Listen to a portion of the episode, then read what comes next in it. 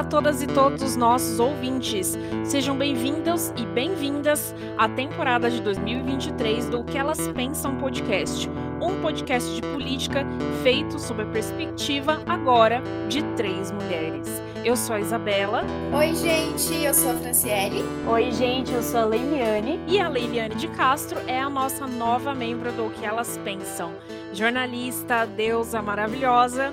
Vamos começar aí com a apresentação da Leili. Eu vou fazer para você, Leili, a pergunta que todo convidado que recebe, todo convidado que vem aqui tem que responder, mas acho que é uma, boa, uma ótima forma de te desejar boas-vindas. Quem é você na fila do pão? Ai, que honra! Então, Isa, primeiramente eu queria dizer que eu tô muito honrada de participar do Que Elas Pensam, porque eu sou o Que Elas Pensers. Eu acompanho esse podcast desde que ele nasceu e eu admiro muito o trabalho de vocês e admiro muito, né, o jornalismo independente. E partindo para minha biografia, né, eu sou jornalista, mas eu também cresci aí viajando por esse país, né? Minha vida é andar por esse país. É, eu sou filha de caminhoneiro e isso é um traço muito legal da minha biografia, porque eu conheci quase todo o Brasil geográfico e eu sou apaixonada, por isso que eu chamo de Brasil geográfico, né? Porque ele é lindo e isso fez eu me encantar muito pelas paisagens, pelas histórias, pelas culturas, né, diferentes em cada estado que esse país proporciona pra gente, né? Eu sou apaixonada pelo Brasil, só que, né, essa visão encantada, ela foi tomando lugar a outras visões, principalmente a partir do momento que eu ingressei no ensino médio, né, que é quando a gente começa a ter contato aí com o social, né, começa um pensamento crítico, a refletir, e a partir daí, é, também com, com base nos afetos que eu trouxe da estrada, né, principalmente em relação à rádio, né, e isso me, me leva ao podcast, consequentemente, porque na estrada a gente ouve muito rádio, e, e isso faz parte do afetivo da gente, e o rádio, ele conta história, o rádio, ele se aproxima da gente, né, enfim, e o rádio, o podcast, consequentemente, esse Brasil não mais, né, geográfico, é, me levaram a prestar jornalismo. E aí eu prestei jornalismo basicamente porque eu queria trabalhar com podcast. Eu sou encantada pela podosfera, né? E aí, eis que agora, depois de formada em jornalismo, já atuando na revista Carga Pesada, que é uma coisa que se conecta muito comigo, né? Porque, obviamente, eu cresci na estrada. É, eu tenho a oportunidade aqui de falar com vocês e eu espero poder contribuir muito com esse podcast que eu tenho muito apreço. Ai, que coisa mais linda! Quero agradecer muito, muito, muito por você ter aceitado o convite para compor aqui com a gente. Já sei que você vai somar demais, né? Te conhecendo. Tenho o privilégio, para quem não sabe, de dividir os dias a casa com a Leili. E ouvindo você falar, só consigo pensar, tinha que ser orientando da Prof Mônica, né? Para falar do rádio assim também com tanto amor. E, e tenho certeza que vai ser uma experiência muito bacana. Então, muito obrigada por estar aqui com a gente.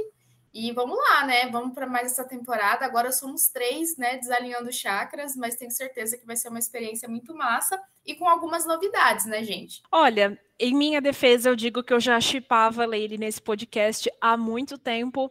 E, enfim, né? Nossa Senhora dos Podcasts me ouviu e ela finalmente aceitou fazer parte desse... Eu ia falar, né, desse quase trisal político que a gente tem aqui. Amém, que delícia! Um.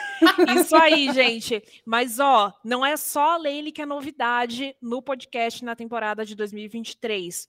Os nossos episódios, que antes eram semanais, agora vão ser quinzenais e eles vão ser um pouquinho mais temáticos. A gente vai ter episódios sobre carnaval, a gente vai ter episódios sobre balanço de política e sobre outros temas que aí também a gente não vai ficar dando spoiler para vocês de tudo que a gente está querendo fazer esse ano. A gente vai trazer muita coisa legal, a gente está com com projetos novos, mas a gente espera que vocês nos acompanhem para poder ver cada um deles nascer. E, sem mais delongas, o nosso episódio de hoje vai ser uma análise de tudo que tem acontecido nesses primeiros quarenta e cinco dias de governo. A gente vai falar de posse, ministério, dia oito de janeiro, vamos falar dos Yanomamis, vamos falar de mercado, da Janja. Olha, o Brasil nos deu muita alegria, mas ainda tem muita coisa para a gente debater nesse podcast.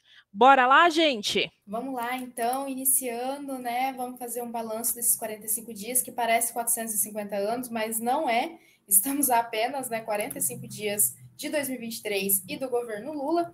E vamos pensar, então, né, tudo que ocorreu desde lá para cá, né, desde o dia primeiro de janeiro.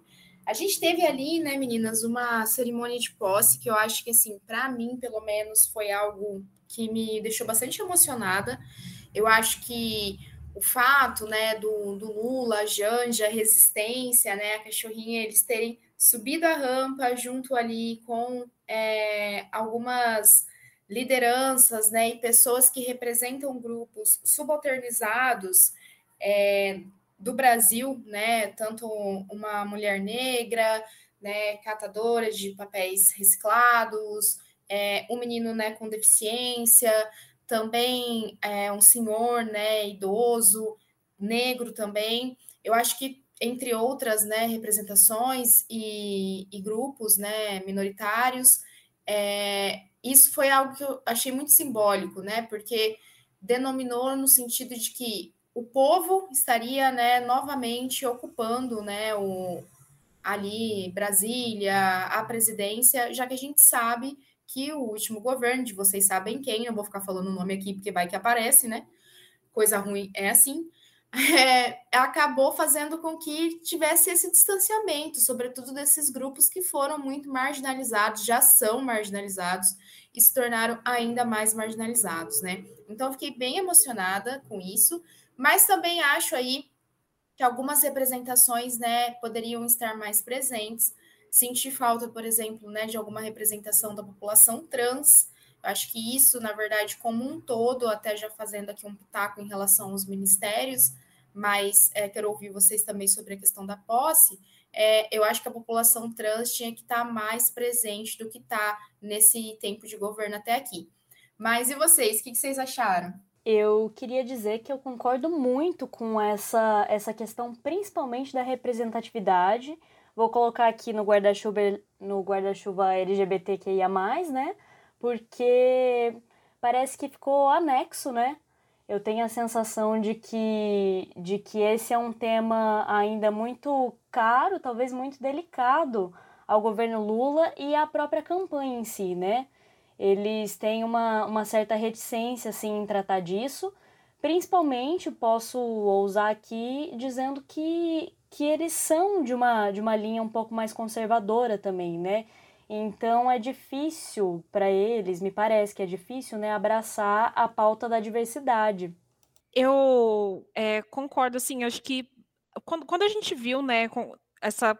Quando a gente viu a posse dos ministros, né, aquela cena do Lula subindo a rampa, acho que todo mundo ali conseguiu se identificar de alguma forma, né, com uma mãe, uma irmã, uma tia, uma vizinha. Então, acho que foi um momento, assim, simbolicamente muito lindo e muito marcante, e foi também uma forma de ressignificar a ausência, né, de vocês sabem quem, de uma forma muito bonita, inclusive. E aí, né, já dando um gancho para nossa próxima, para o nosso próximo ponto também, é como que como que foi também essa constituição dos ministérios, né? Eu senti que, é, nesse momento eu também ainda estava em Brasília, eu senti que, que havia muita pressão dos movimentos sociais para que o Lula montasse aí um, um, uma carteira de ministros que fosse... É, que contemplasse mais mulheres, que contemplasse, né, mais pessoas que viessem de movimentos sociais, é, não sentir tanta pressão por para que viessem pessoas negras, embora, né, eu pude estar na posse do Silvio Almeida e foi, tipo assim, é super emocionante, é, foi, assim, um momento de consagração, e não, é, não, não percebi também movimentos de articulação de pessoas L G B T nesse quesito, né? Por um outro lado também, a parte dessas questões é, existenciais, né, essa composição dos ministérios, penso que também atende a uma necessidade do governo, que eu, eu particularmente já esperava, de negociar com todos os lados, né? Tanto que a gente tem aí nomes como é, Jader Barbalho, é, o Rui Costa, Simone Tebet, que são nomes que, é, que compõem o establishment, né? Que já estão aí na política institucional há muito tempo, e que o P T sempre soube que precisaria dessas pessoas para conseguir manter a governabilidade. Nossa, Isa, sem dúvida, né? Eu acho que a vinda da, da Simone é, representa muito isso, né? Para além de outros nomes. Porque embora ela tenha ali, né, apoiado a candidatura do Lula e deu sim um apoio, não quero minimizar aqui, com, não quero com o meu comentário minimizar o apoio que ela deu, a importância é, que foi, sem dúvida, de um papel é, muito significativo. Mas, se nós olharmos para a trajetória da própria Simone Tebet, ela não é, né, uma, uma, uma, uma política que, que tem ali qualquer afinidade, né, com as pautas da classe trabalhadora. Ela tem uma representação, né, do Mato Grosso do Sul, com o pessoal é, empresariado, né, do, da bancada ruralista. Então, assim, é, é desse espaço, né, que a gente está falando, dessa representação. Então, eu acho que o fato dela ocupar, né, um ministério é muito isso, demonstra mais uma vez o quanto que esse presidencialismo, né, de, de colisão, ele acaba se perpetuando mais uma vez, né? E aí, nesse sentido, eu queria chamar a atenção também que é, a gente tem na composição do, dos ministérios vinte e seis homens e onze mulheres. Pela, é um recorde, né, de, de mulheres em ministérios. Eu acho que isso tem que ser comemorado, sim, mas eu acho também que não dá para olhar e achar que está tudo certo, porque, por sua vez, a gente ainda não é nem metade, né, dos ministérios, mas a gente é mais da metade do eleitorado no país, né, de acordo com o levantamento que foi realizado, né, em dois mil e vinte e dois, a gente tem cinquenta e três por cento do eleitorado no Brasil formado por mulheres. Então, há uma divergência aí em relação a isso.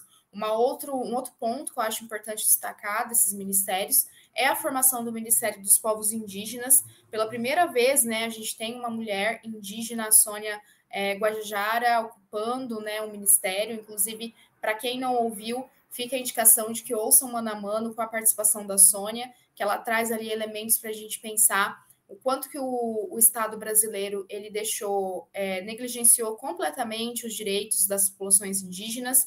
A gente tem também, né, a ocupação da FUNAI com uma outra mulher indígena, né, a Joênia. Então, eu acho que esses elementos eles são muito importantes, né? Acho que tem um, uma dimensão aí de reparação histórica que é fundamental e de cessar, né, um genocídio em curso, porque o genocídio em relação aos povos indígenas não acabou. Né, como a gente vai falar um pouquinho mais adiante do, dos povos, né, Yanomami, é, ele permanece em curso. Então, é, pensar nessas lideranças para fazer com que isso acabe. Né? Então, acho que esses elementos é importante da gente destacar também. Eu queria destacar um, um elemento importante também, né, nessa questão do, do genocídio em curso que você traz, a Anielle Franco, né, a ministra da Igualdade Racial. Ela estava aí no governo de transição, né? Inclusive, ela faz uma, uma observação no podcast do Mano Brown também, fazendo um, um jabazinho para ele, é, porque ela, ela relata, né, como mulher negra, a presença dela ainda ser um, um incômodo, né? Claro que foi um avanço indescritível o fato de ela compor o, o governo de transição e agora ser ministra, né, da, da Igualdade Racial, mas ela relata lá que tiveram olhares estranhos para o que ela disse, e é importante que tenhamos mais e mais Anielles e que a gente paute mesmo a questão indígena, que a gente paute o antirracismo, né, e que isso seja prática, que isso seja dia a dia, né? Nossa, e irmã da Marielle, né, mulher assassinada, vítima de violência política, então acho que a presença dela também muito importante. Eu vi que ela, uma das primeiras medidas que ela quer fazer, inclusive, é revisitar o livro, os livros de história, né, para é, ver como é retratado a questão dos povos escravizados, rever essa perspectiva histórica, de, per, perspectiva histórica eurocentrada, né, branca, Então, acho que ter pessoas que fazem esses tensionamentos, né, é fundamental. E era algo que até então estava muito distante, né? Não porque essas pessoas não existissem, mas porque elas não estavam tendo acesso, né, a, ao Estado. O que não quer dizer também, né, gente, eu acho que é, é importante a gente pontuar também, que, que o Estado ele não seja hostil para essas, né, demandas, para para esses segmentos. Ele é, sim, mas se a gente tem uma liderança, uma formação ali que seja um pouco mais aberta a esse diálogo, que seja mais sensível a essas pautas, a gente pode perceber que é, fazendo, né, essas, como o Isa trouxe, é, essas coalizões e tudo mais, é possível avançar, né? E o que a gente estava vivendo até então era que a gente não estava dando nenhum passo para frente, mas todo dia dando mil passos para trás, né? E dado isso, quero partir para um assunto que eu acho que foi é, um dos momentos, infelizmente, mais importantes que a gente viveu nesse ano, que foram os atos antidemocráticos do dia oito de janeiro. Confesso para vocês que, quando eu estava lá em Brasília, nem estava esperando, não, não botei fé de que o negócio realmente ia ser tão feio. De manhã cheguei a passar ali na Praça dos Três Poderes, tinha uma meia dúzia de gato pingado, mas o negócio parece que ferveu mesmo durante a tarde, sabe? Não parece, né? Ferveu para valer. E vários manifestantes entraram no Congresso, entraram no Supremo, destruíram, fizeram cocô nas coisas, arrancaram porta, quebraram... É, esfa- deram facada em quadro, destruíram aquele relógio lá do século dezoito, do século é, do século dezoito, quase que eu erro as datas aqui, mas é, as manifestações foram tão feias quanto prometeram ser. É, em contrapartida, né, o dia da posse, que, fo- que a gente esperava, achava que poderia acontecer alguma coisa mais grave, né, precisa, a gente viu aí um sistema de segurança bem reforçado, é, foi muito tranquilo, não, não teve assim, incidentes, sabe? Mas no dia oito de janeiro o negócio foi pesado. E aí, né, os resultados a gente está vendo até agora, mil, quase mil e oitocentas pessoas detidas, é, muita gente respondendo processo por causa disso, e enfim... Mas, ao que tudo indica, quem realmente estava aí no planejamento, no financiamento, né, inflando essas pessoas para estar lá, não foi identificado ou está nos Estados Unidos, né, aproveitando sua temporada. Pois é, né? Tirou férias antes com dinheiro público para variar, né? Inclusive, o sigilo da quebra do, do cartão corporativo, eu acho que merecia também um episódio, né? Porque só de paçoca a pessoa gastou quase quarenta mil reais. E olha que eu gosto de paçoca, hein, gente? Mas chegar a quarenta mil reais de paçoca é realmente uma proeza, né? É, e aí, né, gente, eu acho que olhando para esses levantamentos que foram disseminados, saiu ontem uma reportagem no Jornal Plural, né, que coloca que a A G U, a Advocacia Geral da União, né, está pedindo a condenação de doze paranaenses, porque teve a participação de pessoas, né, de todo o país que foram para lá. No entanto, uma presença significativa de pessoas no sul, né, e, do sul. E aí, é, por conta disso, Paraná também, né, participação. E sendo que dessas pessoas, desses é, paranaenses, tem um é, empresário de Londrina, o nome dele foi publicizado. Então, vou colocar aqui, é o Pedro Luiz é, Kurums, Kurums, que sim, ele tem um sobrenome meio diferentão, que não sei se é assim que pronuncia, mas se vocês jogarem um Google aí, londrinense, auto, é, ato golpistas, é fácil de encontrar. Ele é responsável por diversos C N P Js, dez C N P Js, sendo que é, dois ativos são da Lares, Lares Empreendimentos e do Escritório de Engenharia e Gestão de Projetos Limitado. Ou seja, né, mais um cidadão de bem.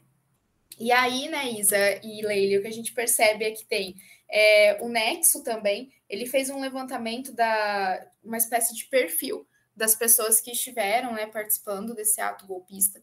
E, e o que se notou ali foi até um comentário que eu é, repostei da professora Débora Diniz, porque se notou uma presença muito significativa de homens brancos de idade, né, entre é, quarenta e cinco a cinquenta e cinco anos, chocando um total de zero pessoas, né, para a gente ver como que se dá essa questão também da construção, né, da masculinidade hegemônica, dessa sede de poder, de em relação ao conservadorismo, como que isso atravessa diferentes questões da vida, né?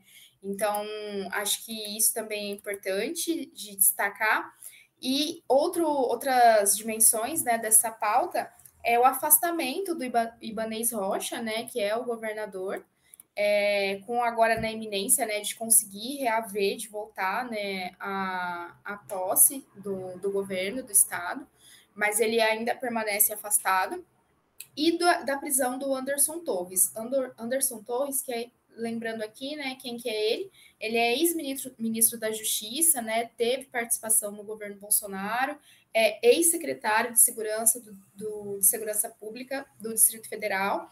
Ele estava é, também fora do Brasil quando isso aconteceu, nos Estados Unidos, inclusive, junto com vocês sabem quem. E depois, na hora que ele retornou para o Brasil, né, ele foi preso ali por omissão, É, suspeita de omissão no comando da segurança é, ali do Distrito Federal, porque o que ficou muito evidenciado, até por vídeos e etcétera, né, é que conforme esse grupo ele ia caminhando cada vez mais, né, para invadir ali a, a, a, tanto os prédios ali, né, seja do, do Supremo, seja em relação ao Congresso, ou mesmo a, da presidência, né, o único lugar que eles não tiveram acesso foi mesmo o gabinete da presidência, né, do Lula, Lula que, Lula que por sua vez estava em Araraquara, né, por conta das, da, das chuvas e tudo mais, é, eles não fizeram, né, uma parte significativa da, da segurança pública, é, não teve uma medida para tentar fazer É, com que essas pessoas não tivessem acesso a esses prédios, né? Inclusive, há vídeos que foram disseminados pelo Estadão, por exemplo, que enquanto esse pessoal caminhava para tomar os prédios, tinha policial indo comprar água de coco. Então, assim, é, completamente ignorando, né, a, a marcha dessas pessoas até os prédios públicos, né? Então, qual que foi o papel do Anderson Torres, que é um bolsonarista, né, nisso tudo, e para trazer a cereja do bolo, a minuta do golpe, né, que foi encontrada na casa do, do Anderson Torres, uma espécie de plano ali, né, um documento pra, que traçava ali uma, uma ideia de um golpe de Estado mesmo, colocando que se, né, o Bolsonaro não ganhasse as eleições, o que poderia ser feito para que o Lula não assumisse, né, a presidência. Então, tudo isso ainda está em processo de investigação. O Anderson Torres, né, ele está solto atualmente, mas ele permanece sendo investigado. E, e eu acho que o que fica de tudo isso também, né, gente, é o quanto que a, a democracia, né, ela precisa realmente ficar, é, a gente precisa ficar em vigília constante, porque há esses interesses a todo momento desses grupos, né, desses golpistas tentando fazer com que o Estado seja tomado, né, por essa perspectiva extremamente repressora de não respeitar a soberania, né? E você, Leili, o que, que esse dia oito de janeiro provocou no seu coração? É aquilo, né, que vocês sempre falam, e eu vou adotar o bordão, porque agora é meu também, a brasileira não tem um minuto de paz, né? É, lem- eu estava lembrando, enquanto a Fran falava, né, da situação que o antigo governo, que não vou nominar também, deixou, né, os aposentos ali. É, me lembro muito bem da Janja passeando com a Natuza Neri, mostrando, né, o, o estado terrível em que foram deixados os aposentos e tudo mais. E uma semana depois, ali no dia oito, a gente tem essa atrocidade, né, que aconteceu, que a gente não nomeou ainda exatamente, mas foram atos terroristas, né? E eu fiquei, assim, o dia todo embasbacada, porque já esperava que aconteceria alguma movimentação, mas eu não sabia que ia ter esse nível, assim, de conivência, né? Essa cena da, da água de coco e as pichações, e fiquei, nossa, muito indigesta, assim, com, com a... com o tom animalesco, né, de, de dejeto, enfim, esse tipo de coisa. E enquanto a Fran falava, né, também destacando aí sobre as figuras principais serem, surpreendentemente, né, em sua maioria homens, brancos, de meia idade, né, porque quando eu penso aí nessas figuras, automaticamente já me vem um, um cenário também de, de arma, algo meio fálico junto assim, né, uma masculinidade meio... meio sensível, meio frágil, né, e tudo mais.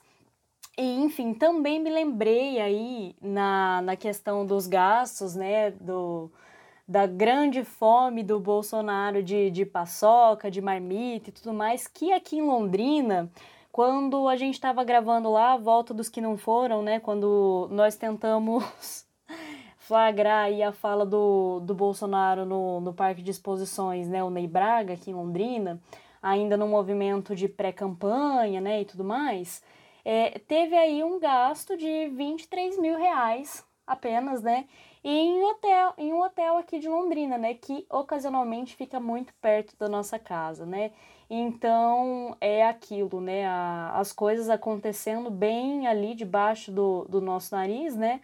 A gente, inclusive, conversou com apoiadores, né, quando o Inominável veio para cá e tudo mais, e a farra estava em curso, né, então isso tudo me deixou, assim, estarrecida, já esperava, mas eu não esperava que fosse esse nível, assim. E aí, enquanto tudo isso estava acontecendo, também teve a P E C da transição, que foi aí cheia de toma lá da cá, assim como a eleição para a presidência do Senado. Na Câmara dos Deputados, a gente teve aí uma vitória avassaladora do Arthur Lira, que é também um, um político de carreira, centrão, das negociatas, e, em contrapartida, a gente teve já uma eleição um pouquinho mais apertada no Senado, né, que o Rodrigo Pacheco ganhou aí, mas com uma, com uma margem não muito grande, do é, Rogério Marinho, que é, foi aí o candidato que tentou, de alguma forma, representar, atrair para si os descontentes com o governo petista, né? É, acho que a gente, em torno assim, da P E C da transição, a gente teve muito forte a questão do Bolsa Família, da inclusão de benefícios sociais, que, ao que tudo indica, né, pelo menos até agora, do que o governo Lula demonstrou, que eles não pretendem abrir mão é, de, de cumprir essas promessas de campanha, de voltar a consolidar, de voltar a privilegiar os benefícios sociais, né? Porque por mais que o bolsonarismo tenha tentado manter alguns, é, não conseguiram surfar nessa onda de algo que é tão caro e que é tão marcante pelo P T, né? Nossa, sem dúvida, né, Isa? E eu acho que a, a, o apoio, até mesmo o P T não colocando uma candidatura, né, para assumir, é, disputar, pelo menos, a, a Câmara também demonstra essa questão de fazer esses acordos, né, para ter o apoio do Arthur Lira, para sua, por sua vez, para conseguir aprovar, né, a P E C da transição, que é fundamental para conseguir garantir ali É, algumas promessas de campanha do Lula, né, como a própria valorização do salário mínimo, que a gente vai falar um pouquinho mais para frente, mais sobre isso, entre outras medidas, né.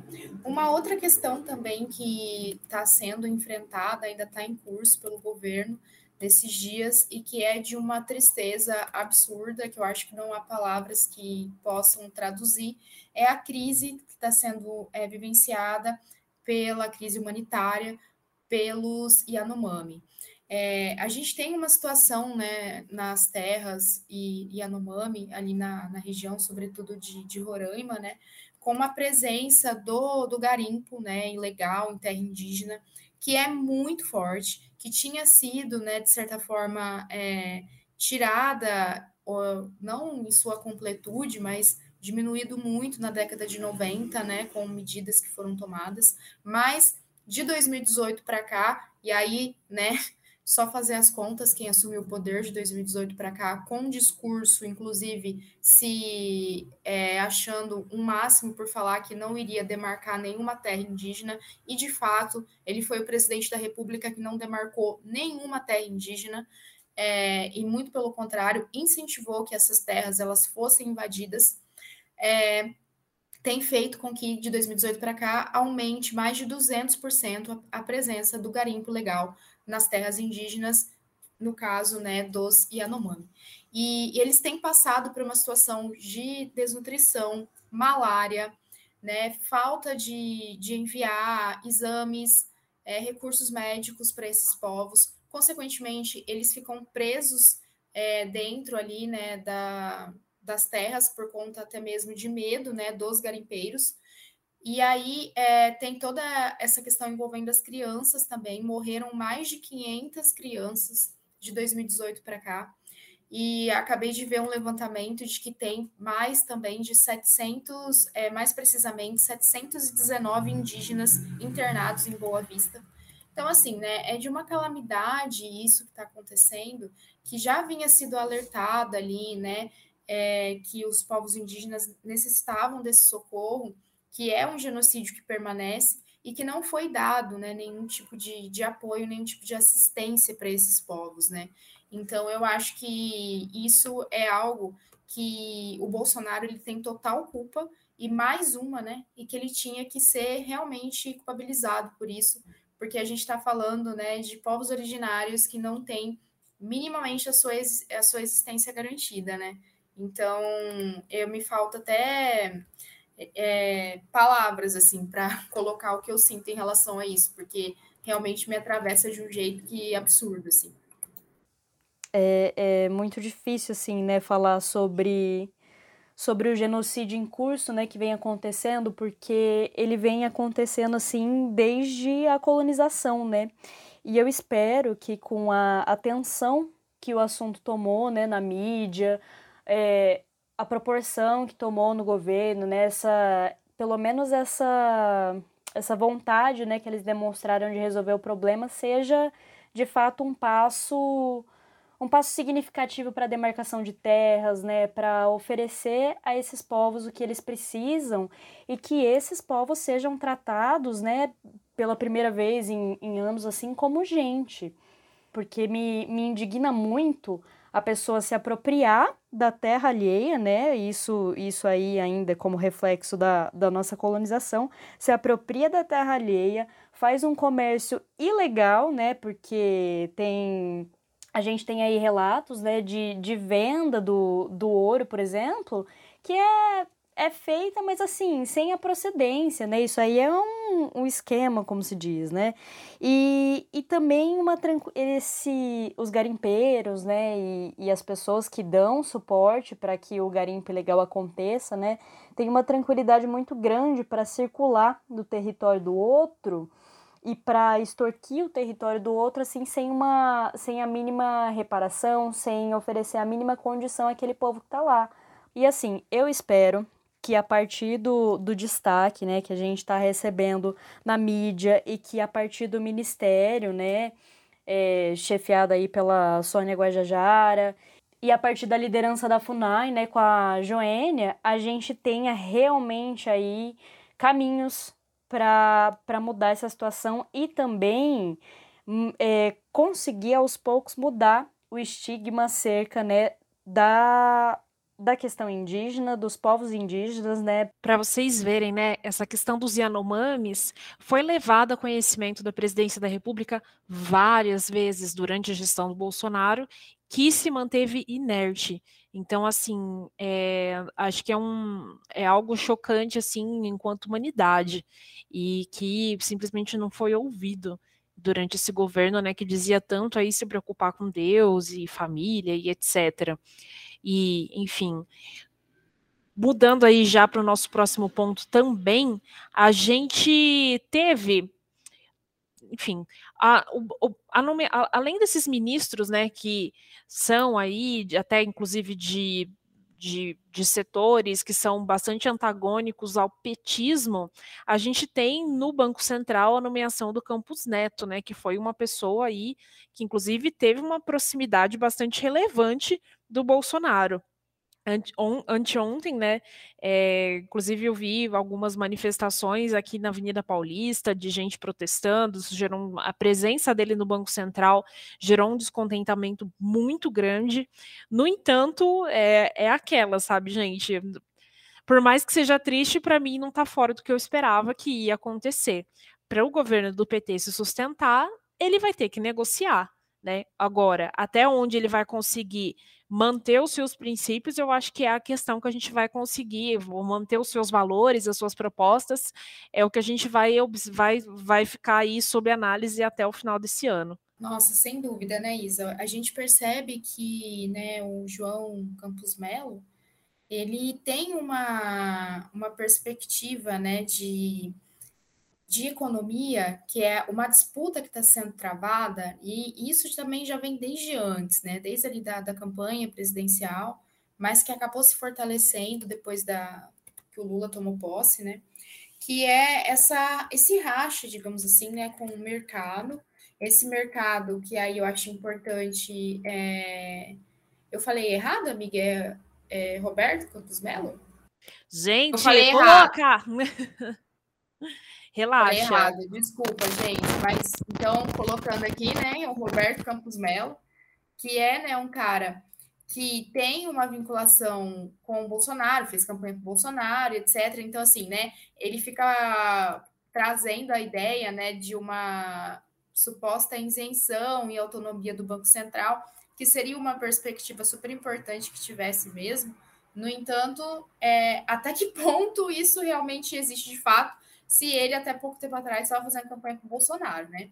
Bem, feito esse comentário, eu acho que o que se desenha a partir daí no plano da, da política econômica, dentro das minhas limitações para fazer análise, né, econômica, é, é algo que fica naquele velho embate, né, de que o mercado, né, financeiro, e aí a gente está falando, né, dessas grandes marcas, empresas, não é, né, o microempresário, não, né, esse pessoal com, com dinheiro mesmo, é, de grandes é, conglomerados, eles ficam nessa disputa e, e nessa desavença, né, com, com o governo Lula, quando o Lula fala, por exemplo, em relação ao teto de gastos, em diminuir os juros, né, a quem interessa que se mantenha juros num patamar tão elevado que hoje no Brasil está em treze vírgula setenta e cinco por cento, uma inflação que voltou a subir, sobretudo baseada no consumo de alimentos e bebidas.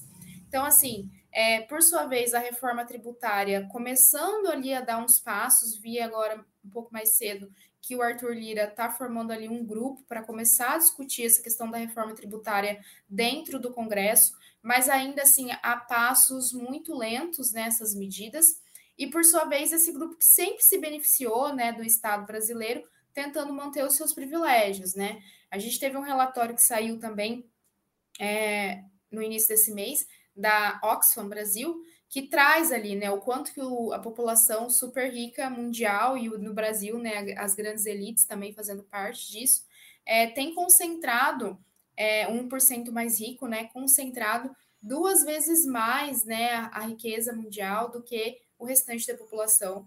Então, tudo, toda a riqueza que é produzida é, atualmente em escala global, é, cerca de dois terços, né, disso é incorporado por esses grupos, né, por esse um por cento. Então, tem uma desigualdade muito grande, né, gente? E aí, quando a gente vai olhar para uma tentativa de mexer, mesmo que minimamente, nessa estrutura de extrema concentração de renda, tudo isso causa, né, todo esse, toda essa fervura que está tendo, né, em relação a essa discussão do Banco Central, né? E tem uma questão também, porque é, uma, das, uma das coisas, né, que, que trazem Lula de volta é justamente a vida horrível que a gente está tendo no Brasil, né? O poder de compra baixíssimo, enfim, tudo caro no mercado e tudo mais. Então, no Lula, né, apesar de acirradíssima aí o, o segundo turno, a gente pode perceber que tem uma esperança aí, realmente, né, apropriando os termos da campanha, mas uma esperança de que a situação melhore, né, porque melhorou antes, então a gente tem essa, essa questão de que talvez melhore agora a partir justamente das negociações dele, né. E também trago um destaque da Agência Brasil, e acho sempre muito interessante analisar o que a Agência Brasil publica, né, porque, enfim, é o canal de comunicação do governo, né? E aí, frente a essas questões do, do banco, né, eles publicaram que o Roberto Campos Neto disse ontem, no caso, que o mercado financeiro precisa, abre aspas, né, ter um pouco mais de boa vontade com o governo do, do presidente Lula.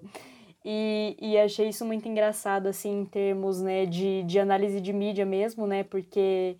Porque enquanto a gente tem aí uma mídia tradicional, né, falando sobre o, entre aspas, nervosismo do mercado, né, colocando nesses termos, e particularmente, gente, assim, se o mercado e se os ricos estão bravos, eu tô feliz. Então eu me posiciono desse lado, assim, porque a gente vê nessa relação aí de, de Selic com investimentos e, e a alta da Selic favorece, no caso, né, quem é investidor. E quem que vai ser investidor, né, no, no Brasil atual, né? Gente, obviamente que não somos nós meras mortais, porque nós temos aqui, né, os nossos trabalhos comuns e tudo mais, e nós pertencemos aí a uma camada social que é a maioria dentre a, a população brasileira, né, e lógico que o mercado vai ficar nervoso, né, se o investimento não, não der retorno. Então, voltando para a Agência Brasil, eu acho engraçado, né, o modo como eles colocam a, a notícia um pouco mais amena, assim, né, um pouco mais favorável, o terreno ali mais limpo, né, colocam aí também essa, essa negociação mais evidente, né, eles retratam um Campos Neto um pouco mais tranquilo e com um perfil um pouco menos nervoso do que as outras mídias trazem, né? E eu acho, amiga, que para além tem, sem dúvida, esse fator da, de ser, né, um canal institucional e tal, mas também é, o Roberto Campos Melo, ele esteve no Roda Viva na última segunda-feira e essa entrevista que ele deu lá é, ganhou bastante visibilidade, muitas críticas, inclusive de economistas mais ligados ao outro lado da força, né, ao neoliberalismo, e é, tem feito com que muitos segmentos, inclusive de bancários e, sobretudo, ali, né, de, de sindicalistas é, vinculados, né, a, aos bancos, etcétera, é, tenha chamado a atenção e repudiado falas, né, dele em relação à questão dos juros. Então, eu acho que até para, no, no sentido corporativista mesmo, de, de se manter no cargo, ele também está começando a dar uma amenizada nos discursos. É, isso fez com que ele ganhasse um tempo, porque agora tem, vai ter uma reunião, né, do Copom para pensar a política é, monetária em, em março, e aí, consequentemente, ele ganha um pouco mais ali, né, um, um respiro para tentar pensar o que fazer para não desagradar esse setor, né, do mercado financeiro, mas, ao mesmo tempo, também fazer um aceno de que ele está tentando fazer alguma coisa para diminuir os juros, né? Então, eu acho que tem essas duas dimensões, assim, da, da questão, sabe? Lembrando também que ele foi visto, né, em um grupo de WhatsApp com os ministros do Inominável. Então, acho que também tem essa questão de imagem em jogo para ele também, né, e de manter a posição. É, coisas que se ele fosse uma mulher provavelmente não teriam sido toleradas, né? Provavelmente já teriam aí colocado ele na fogueira, inclusive, há muito tempo. Eu Alô, vejo... Dilma! Pois é, né, gente? Pois é. Os homens têm, assim, uma passabilidade que perdoa essas viradas de casaca, né? Pois é. Enfim. A gente, aproveitando, eu vou aproveitar que a gente falou dessa questão de mulheres para falar de uma mulher que tem, assim, como eu posso dizer, eu não achava que ela geraria muita polêmica, mas ela gera, gente, que é a Janja. Muito diferente de todas as outras primeiras damas que o país já teve, né? Até, por exemplo, quando a gente tinha lá a Ruth Cardoso, que era mais ativa. É, a Janja é uma primeira dama que é bastante assertiva, presente, que tem ideias próprias, que tem fala própria, tem voz própria e que não ocupa esse espaço da esposa, né? Então, assim, eu, eu não vejo ela... Ok, assim, é uma, é uma mulher um pouco mais velha, acadêmica, mas mesmo assim não, eu não consigo enxergar nela o estereótipo da esposa, sabe? Mas é, isso incomodou, bom, né? assim, vários, incomodou vários setores, gente falando que ela que ia governar, que ela estava interferindo demais. Para começar, tipo assim, ela já não, ela já, já o, o negócio já é, ó, pelo nome que você já chama ela, ela já mostra uma diferença, né? Ela é a Janja, ela não é a esposa do Lula, ela é a Janja. Sim, Isa, eu acho que ela se porta dessa maneira que você coloca, mas eu acho que a, o que é esperado dela, e sobretudo os meios de comunicação hegemônicos ainda tentam olhar para ela com a lente, é disso, de que ela se comporte enquanto primeira-dama, nome que, por sinal, ela recusa, né? E, e que é, quando tem uma postura mais ativa de, dessa mulher nesse papel, é, é algo que incomoda, né? Como você lembrou. Então, eu acho que ela vem aí para tentar quebrar um pouco em relação... É, tentar desconstruir, né, esses estereótipos que são colocados em relação à primeira-dama, né, e esse papel da mulher, até mesmo questionando, e aí eu acho que isso, é, com, a partir do momento que ela participou mais ativamente na, na questão, organizando ali a festa da posse, né, começou a aparecer mais nas redes sociais, etcétera, isso é algo que eu acho que talvez esteja melhorando um pouco, mas até então o que se via muito também, e era algo que me incomodava muito, era uma redução da Janja a ser, é, entre aspas, aí, é, apenas companheira do Lula, né? Como se ela não tivesse uma trajetória até então, como você bem lembrou, ela é socióloga, né? Ela trabalhou, tem é, experiência na questão ambiental, trabalhou em Itaipu, então assim, a gente não está falando de uma mulher que começou a vida a partir do casamento com o Lula, ela tem todo um histórico, né, por trás disso, e eu acho que tentar... É, não trazer o peso disso também, é, a gente incorre, né, em machismo, assim. É, hoje saiu uma pesquisa muito interessante que eu achei, que é da, da Quest, que coloca que a Janja tem quarenta e um por cento de avaliação positiva, é, pela população, né, pelas pessoas ouvidas, e esse número, ele é um por cento maior à, à avaliação do governo, que está em quarenta por cento positivo. E olha a hora, olha a hora, o Alckmin está com trinta e dois por cento de avaliação positiva, ou seja, a Janja tem nove pontos aí na frente do Alckmin, mas também, né, não dá para esperar muita coisa do Alckmin, né, gente, porque assim, a gente votou nele, não tinha outro jeito, né, é uma coisa que eu não superei ainda, pode ser que um dia eu supere, mas ainda não aconteceu, mas também para superar o picolé de chuchu ali também não precisa de muito esforço, de todo modo. Ô, Fran... É, tem uma questão interessante também, que a avaliação da Janja, né, de quarenta e um por cento, né, positiva, ela é maior que a do próprio governo, que é positiva em quarenta por cento. Ou seja, né, a gente tem ali Janja, depois a gente tem o governo e depois a gente tem o Alckmin. Pois é. E, Ninguém e uma coisa... segura essa mulher, Brasil. E uma coisa que eu achei muito interessante, gente, é que, tipo, esse dado em setembro... que tudo bem, é, até então estava em campanha, tem um tempinho aí, mas não faz tanto tempo assim, né, é, era de dez por cento, então aumentou bastante, né, a, a avaliação positiva só é superada da Janja pela avaliação dos ministérios, que tem quarenta e oito por cento de avaliação é, positiva até esse momento, é, identificado pela pesquisa.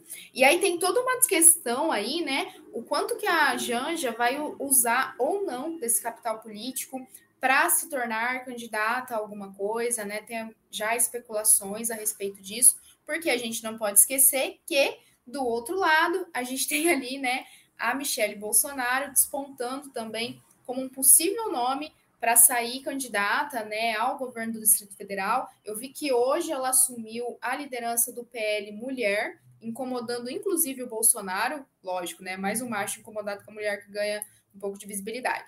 Então, é, tudo isso aí como que uma, uma certas comparações, né, entre Janja, Michelle, né, é, e como na perspectiva de trajetórias políticas, né, de como que elas vão despontar nesse cenário, né, com...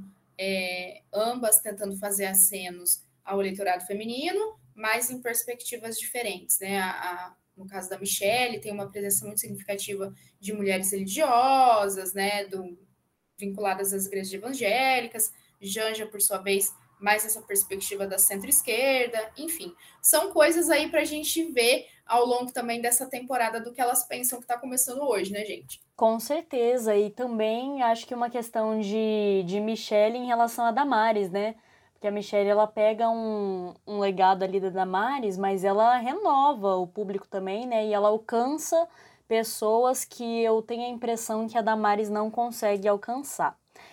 Voltando para a Janja agora, é, eu vou falar uma coisa, né, que é um, um elefante na mesa aqui, vamos colocar, né, vamos falar dele, que é um incômodo que eu tenho, né. Antes de tudo, eu devo destacar a brilhante participação dela na, na campanha, né, nos comícios, porque ela realmente, assim, tem, né, que a gente fala para artistas pop, muita presença de palco. Essa mulher tem muita presença, ela é muito enérgica, e realmente, assim, ela organizou, né, os shows da posse, nossa, gente, maravilhosa, né? Só que tem uma questão que me incomoda muito e eu acho que vale trazer, né, que é justamente o elefante que falei, que é ela em relação ao próprio Lula, porque, assim, o Lula é um homem mais velho, né? Ele já teve outro relacionamento com a dona Marisa e tudo mais, mas em termos de, de mulheridade, digamos assim, eu não vejo a, a Janja, assim, como a Marisa, principalmente porque elas são mulheres diferentes, né, e tudo mais.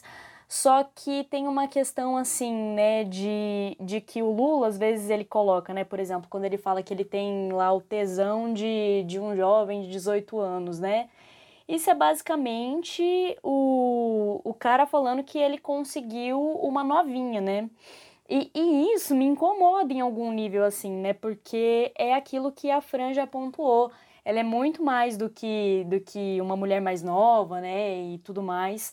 Ela tem uma longa carreira aí no, no P T, né, e de militância e tudo mais, e eu acho que às vezes esse, essa, essa questão, assim, ela é...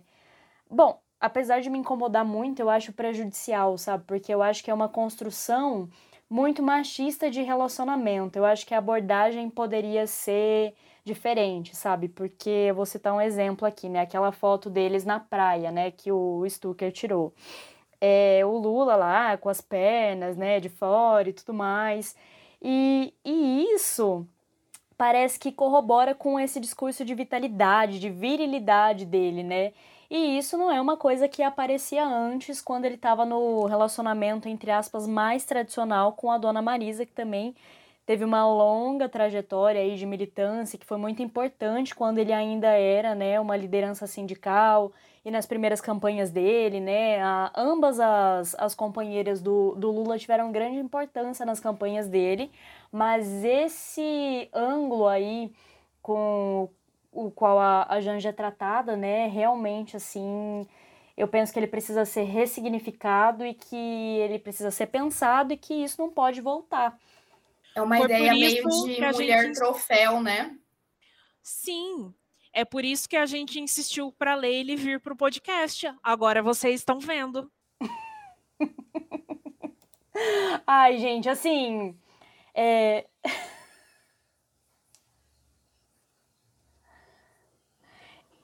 Eu queria dizer que falar mal de homem é o meu esporte favorito, então eu vou exercer bastante ele por aqui, né, porque eu fico pensando bastante sobre essas questões e sobre, sobre nós mulheres, né, tipo, imagina, você tem todo um trabalho de militância de anos e anos e aí você é simplesmente, assim, a esposa do Lula. Olha, sinceramente, eu acho que a pesquisa tá aqui para pisar nisso, ela tem uma avaliação mais positiva que o próprio governo e eu espero que ela realmente use esse capital político dela, porque, enfim, né, mulheres, vamos longe. E assim terminamos o episódio de hoje, mandando um beijo para a Janja. Isso aí, Janja, estamos vendo que você tá valendo mais que o governo, viu? Bem, gente, então assim que a gente chegar ao fim do nosso primeiro episódio da temporada de dois mil e vinte e três do O Que Elas Pensam Podcast. Muito obrigada a todas e todas que nos ouviram até aqui. Críticas, sugestões, desabafos e xingamentos, estamos à disposição de vocês. Sim, gente, muito obrigada a todos. Vamos, né, mais uma, uma temporada. Obrigada por quem nos acompanha desde o início, quem está chegando agora. Vamos trazer, né, mais novidades aí ao longo desse ano. E estamos no nosso Insta e mandem sugestões também pra gente. Um beijo. Um beijo, gente. Muito obrigada. Tchau, gente. Tchau, até. Tchau, tchau. Esse episódio foi produzido e apresentado por mim, Isabela Alonso Panho, pela Franciele Rodrigues e pela Leiliane de Castro. A música de abertura é Comida, dos Titãs, e a arte desse podcast é do Leonardo Pedroso.